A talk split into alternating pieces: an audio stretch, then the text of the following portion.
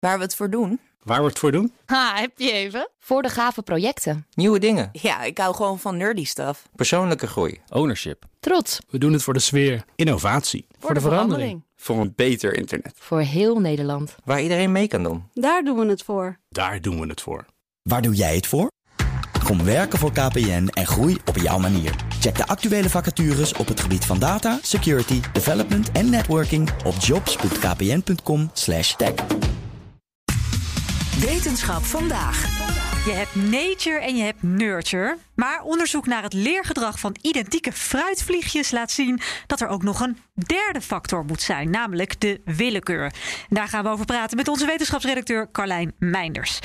Carlijn, ik vind het nog steeds bizar dat je überhaupt onderzoek kan doen naar het gedrag van een fruitvliegje. Ja, dat is toch? zo klein. Ja, eh, je zoekt er niet veel achter als je ze ziet vliegen. Maar fruitvliegjes hebben toch zo'n 100.000 neuronen in hun kleine hersentjes zitten.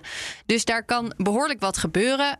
In het lab van Harvard-onderzoeker Benjamin de Pivot doen ze bijna niets anders dan kijken naar het gedrag van deze kleine beestjes. We've been studying individuality in fly behavior for a while now in my lab. And what this means is that individual flies behave differently from each other, even when they have the same genes and have been grown in the same lab environment. Dus we hebben het hier over een soort fruitvliegjes tweeling, kan je Ja. dat zo zeggen? Ja, nou, vliegjes die genetisch vrijwel identiek zijn en die in dezelfde omstandigheden zijn opgegroeid. En die laten dus heel ander gedrag zien. Dat is verrassend als je uitgaat van alleen nature en nurture. Ja, en als je zegt verschillen in gedrag. Ja.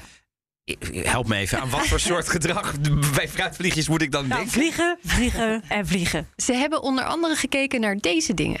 Do the animals prefer one smell or another, which could be connected to how they find food in the environment? Or do they prefer to go toward the light or towards the darkness? And this can be connected to how do they escape from threats in the in the natural world? Do they go towards the sky or do they go away from the sky?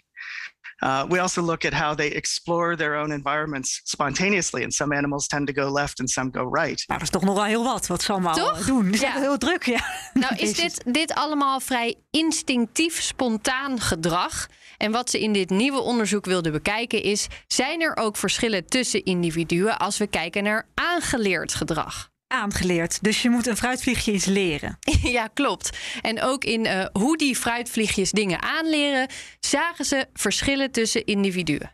we were doing olfactory training here. So we were giving the animals a smell and associating it with a negative stimulus. And that negative stimulus might be electric shock.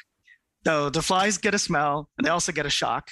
And then when you give them the choice of that smell or an alternative smell, they go towards the alternative typically, right? But some individuals do and some individuals don't. And that's the variation. Eh, wat ze ook nog konden doen, is de fruitvliegjes zo aanpassen dat als je rood licht op ze schijnt, ze een bittere smaak in hun mond proeven. Oh. Daarmee herhaalden ze nog een keer hetzelfde experiment met dezelfde groep vliegjes. Een geur gelinkt aan deze onprettige ervaring en een alternatieve geur zonder deze ervaring. En ze keken, leerden de vliegjes die ook snel leerden van de schok, nu ook weer snel van die smaak. En inderdaad, dat was zo. Het zijn net mensen, dus er waren dus individuen die snel leerden en individuen die langzaam leerden. Mooi gezegd, Ja, individu. ja, ja. En, en die lieten in verschillende experimenten dus hetzelfde gedrag zien. Ja, maar de grote vraag is dan, denk ik, als dit verschil niet door nature of nurture komt, waardoor dan wel? Is dat dan dus die willekeur waar je het eerder over had? Daar hebben ze eh, twee theorieën voor. Eén, foutjes in de ontwikkelingsfase van de hersenen van de fruitvlieg.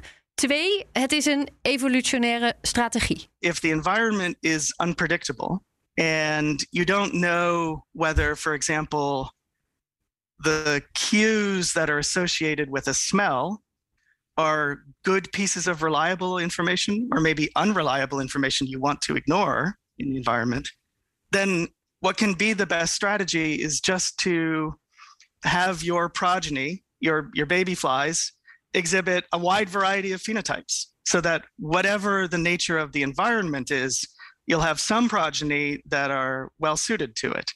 En welke van de twee verklaringen het dan is, dat is nog niet helemaal duidelijk. Al lijken de laatste paar onderzoeken meer te wijzen op dat laatste.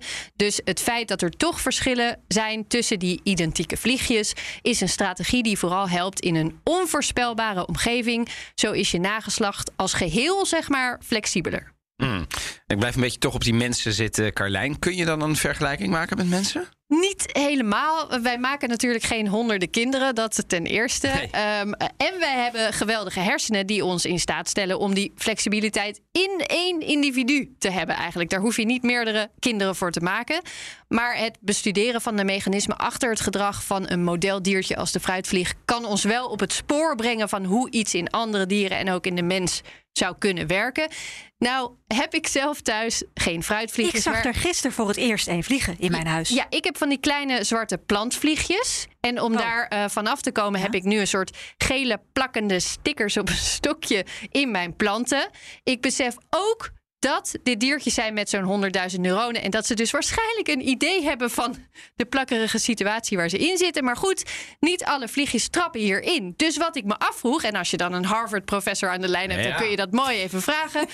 Ehm, als een paar vliegjes te slim zijn voor deze truc en die overleven straks en die planten zich voort, creëer ik dan niet zelf een soort supergeneratie die slimmer is dan ik? Het korte antwoord. Quite plausibly, yes. Maar, zei hij ook, het zijn er bij mij thuis te weinig om echt een probleem te worden. En ik hoefde me ook niet schuldig te voelen, want in de natuur was het een wesp geweest. En nu ben ik het met mijn plakstokjes. Heel gemeen hoor, die Oh, plakstokjes. Oh, dat is wel, eh, toch ook een beetje geruststellende gedachte van de Harvard-professor. In de natuur was dit ook gebeurd. Precies, maar dan was het iemand anders. Nou heb jij er geen last van. Dankjewel Carlijn. Ook Diana Matroos vind je in de BNR-app. Ja, inderdaad. Je kunt live naar mij luisteren tijdens de Big Five. Ook handig in de BNR-app. Breaking nieuwsmeldingen, maar ook het allerlaatste zakelijke nieuws. En je vindt in de app alle BNR-podcasts, waaronder Wetenschap Vandaag. Download nu de gratis BNR-app en blijf scherp.